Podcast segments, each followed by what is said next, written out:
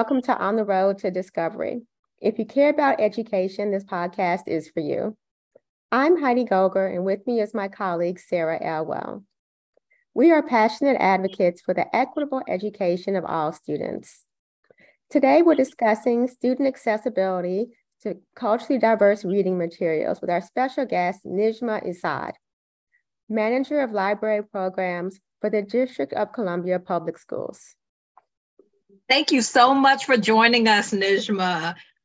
Could Thank you tell you our listeners? Thank you for being here. Could you tell our listeners a little about your role and how your work relates to the podcast topic this week, culturally diverse resources in school? Um, yeah, so as the library manager for D C Public Schools, which is, I'm, I'm new to this role. I just started in July um, of last year, but prior to that, I was a librarian at Hart Middle School, a D C public school, for six years.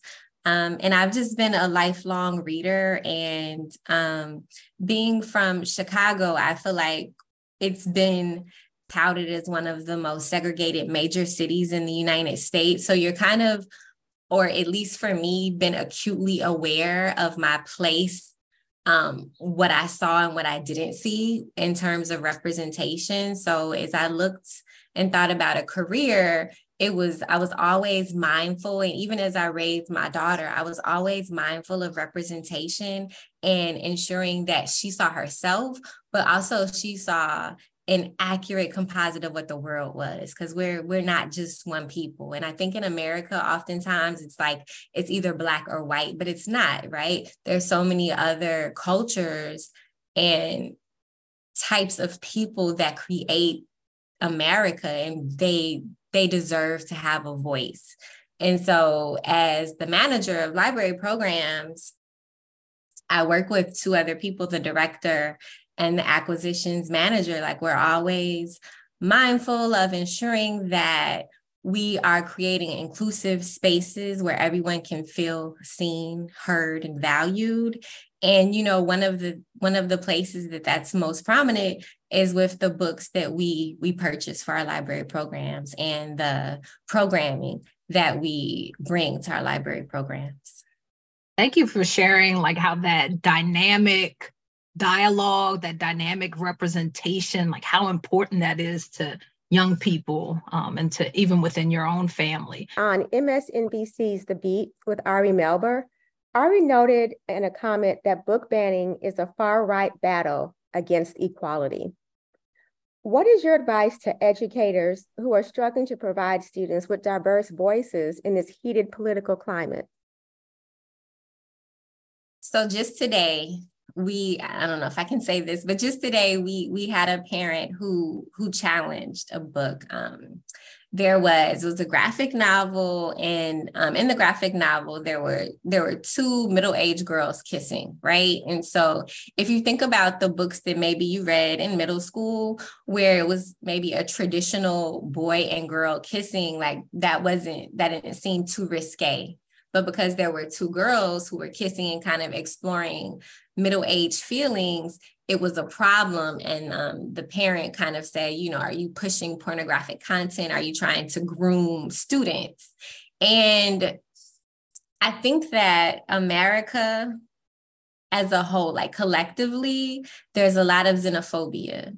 And anything that kind of challenges a traditional way of life, which is Anglo-Saxon, Protestant, um, it, it it becomes an issue in the sense that, why are you trying to change what, what we've become accustomed to and the way of life that is comfortable for us? I think having conversations about people's differences, and I feel like it's easier now because, you know, almost every T V show has a character whose lifestyle is a bit different, whose culture is a bit different. Um, I remember when Ellen, Ellen DeGeneres came out on her show like twenty something years ago, the, the world was going to hell in a handbasket. And, and now years later, we're still here. people's differences, their sexual preferences, their their cultural experiences. They only add value, and and we need to frame that in that in that way. That was those are wonderful examples, and that also goes into our next question regarding what happened in Florida. So recently, Florida issued a revised lesson text regarding the history of Rosa Parks. So in the revised version, any mention of race is removed. So for example, in one section, the revised text says she, meaning Rosa, was told to move to a different seat. In the original lesson, it reads, quote, she was told to move to a different seat because of the color of her skin. Now, how do you think this changes the impact of what students learn and how they learn about history? This is, this is interesting because um, a few days ago I was introduced, I was interviewing a potential librarian, and she talked about sharing the poem Undefeated by Kwame Alexander. And there's a part where it talks about the Birmingham church bombing, and the librarian mentioned how when students asked more questions, she felt uncomfortable because she was unsure of what parents would say, whether they wanted their students learning about that type of violence and why it happened. But in reality, like if, if you're going to talk about the violence that occurred during the civil rights movement, then you have to talk about why there was a need for a civil rights movement. And if you're going to talk about that, then you're going to need to go back to what led to a group of people to seek civil rights. And that inevitably takes you back to slavery, and it inevitably takes you back to a conversation about race. And so if we if we think about Rosa Parks, and if you take out the fact that she was a Black woman, then why did she need to move to a different seat? Like, can you imagine just telling students, well, there was a woman on a bus and she had to move? Why? Like, children are curious, and they're gonna get, they're gonna force you to give them that answer. And the more you prolong it and the more you kind of take the circuitous route, the answer is still the answer. Because for me, as inquisitive as I was, if you just tell me there was a woman on a bus and she was forced to move her seat, why couldn't she sit there? Is it because she was a woman? No, it wasn't because she was a woman. Then why did she have to move? And it just becomes this, this, this whole issue. And so when we take out important facts that lead to the reason why something happened, if we water it down, like, you lead students to search for that information on their own, and they don't have the guidance of an educator to bring those conversations into the forefront in a way that helps them to understand and contextualize what happened and why it happened. Thank you for framing that, Nijma, in, in that way, where we're really depriving students of an opportunity to be informed, right? To be potential activists and advocates in, in the future, because it's not the race that is the issue, it's the racism, right? And yeah. So I think that, um, when we deprive them of that information, of that opportunity to learn alongside others in a classroom or a library, it really is a disservice to, to our young people. I really also think it is. And mm-hmm. I, I didn't mean to interrupt you, but no, just go ahead, thinking go ahead. about like critical race theory, and you mm-hmm. have, there's this whole conversation around how certain students are going to feel bad. Like, oh, critical race theory makes white students feel bad about their history. And, and why should that be the case? Because why are we thinking that white students wouldn't align with the Quakers or the abolitionists? Like, why, why do we just assume that because you present a history in context that students are going to side with those who enslaved other people and not who helped to end the enslavement? Yes, history has its eyes on us. Also noted on M S N B C's The Beat, Um, the number of banned books doubled from twenty twenty-one to twenty twenty-two. So what, what do you make of the fact that most banned books are by authors of color and or L G B T Q I A plus? I, I, I touched on this a bit earlier, but I think that some in America are extremely xenophobic, and because of that, they view anything that is opposed to their beliefs as an attack on traditional values.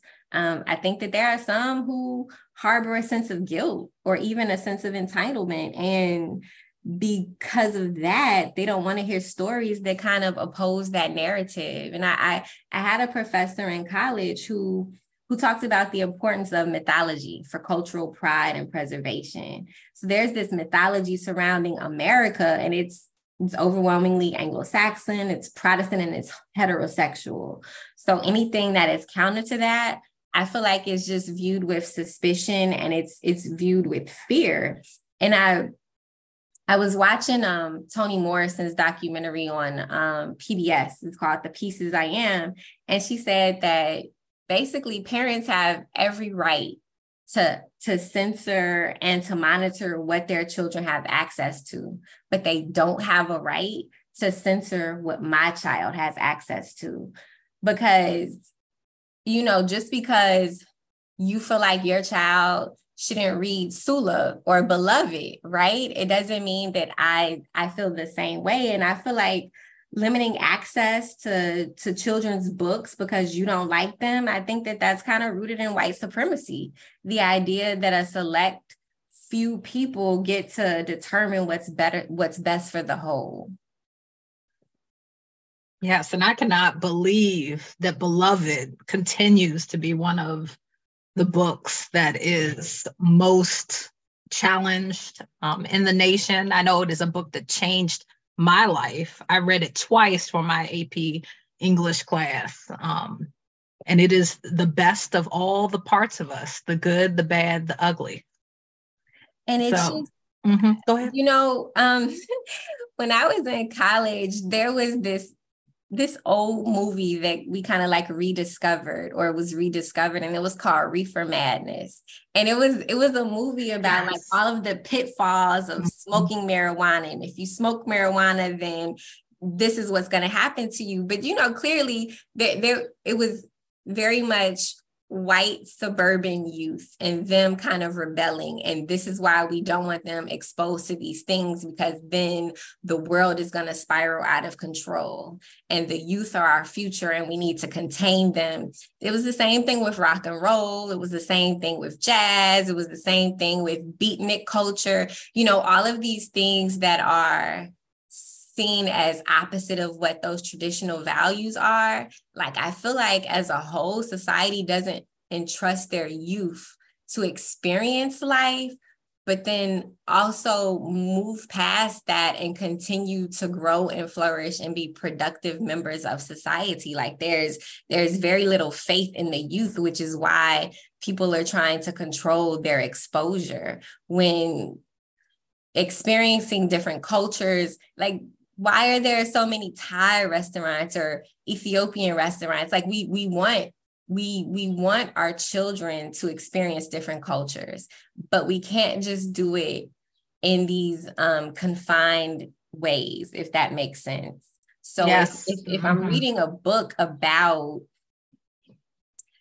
um, what was a book recently that people had an issue with? Uh, It's, it's not Inside Out, but there there was an, oh, American Born Chinese, right? Like that was oh, another mm-hmm. graphic I remember novel. Reading that at Catholic.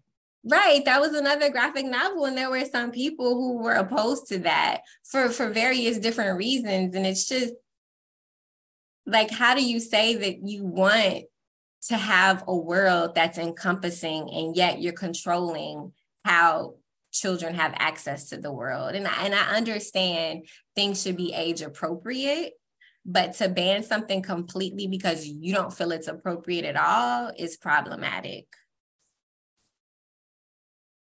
And I'm glad you pointed out like the power of young people in this, you know, especially as I watch the young legislators in Tennessee, which is also a state that is grappling with this book banning issue as well. The young people will rise up.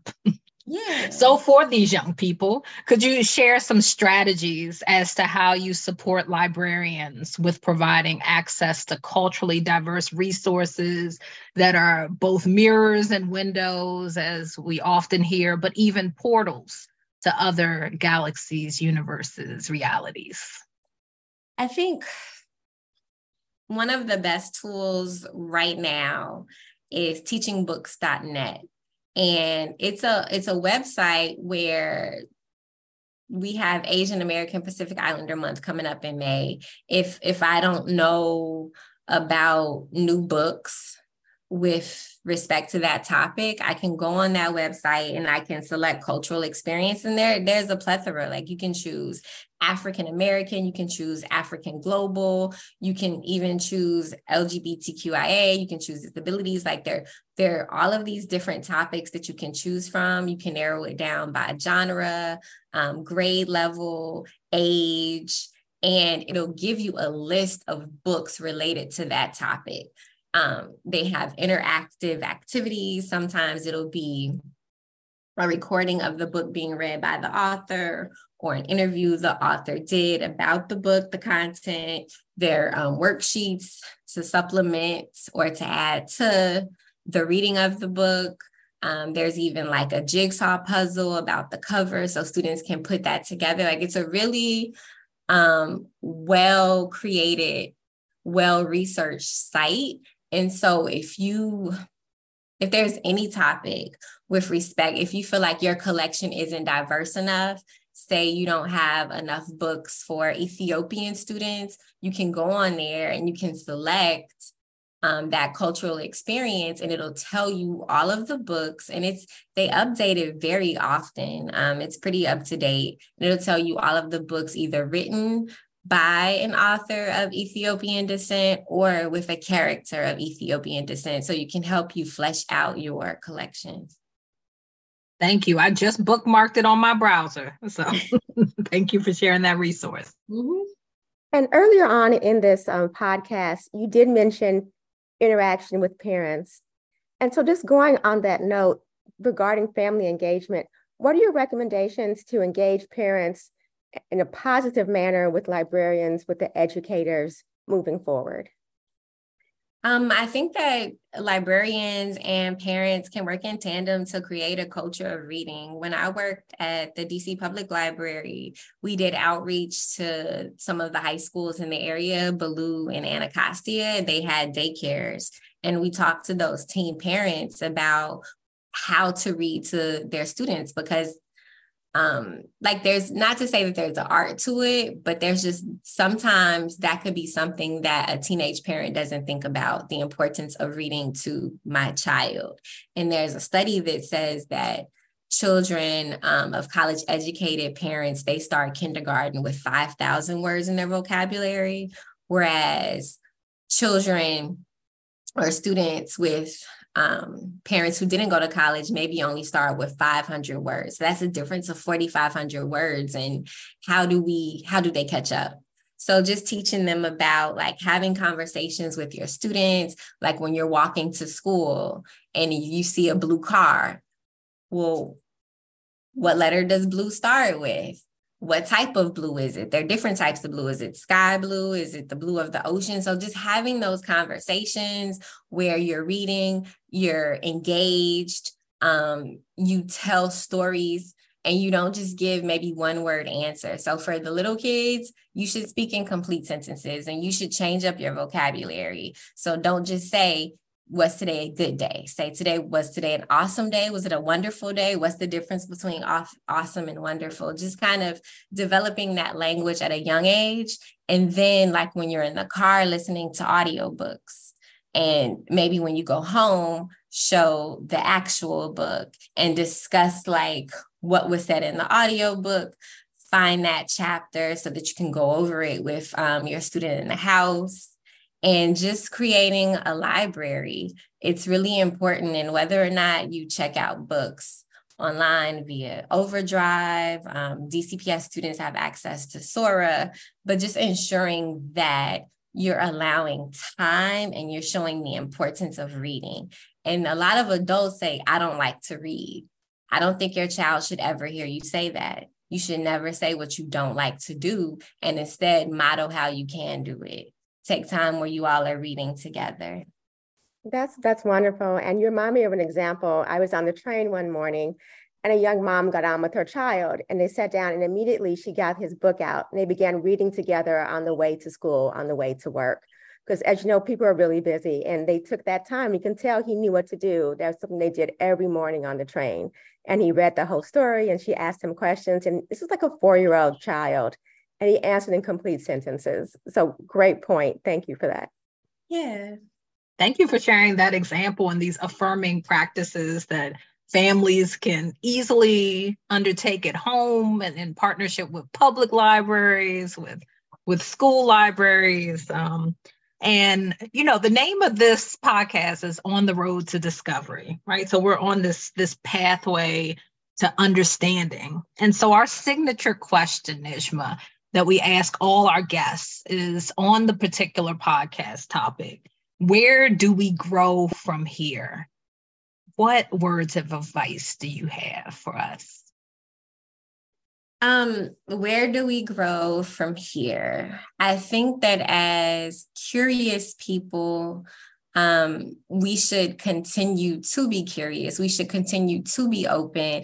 And, you know, it's interesting, Sarah, because I, I was I was thinking about you recently. I was at a program and um, we were asked to give our pronouns. And I remember when you led a W T U teacher leader program and you asked that.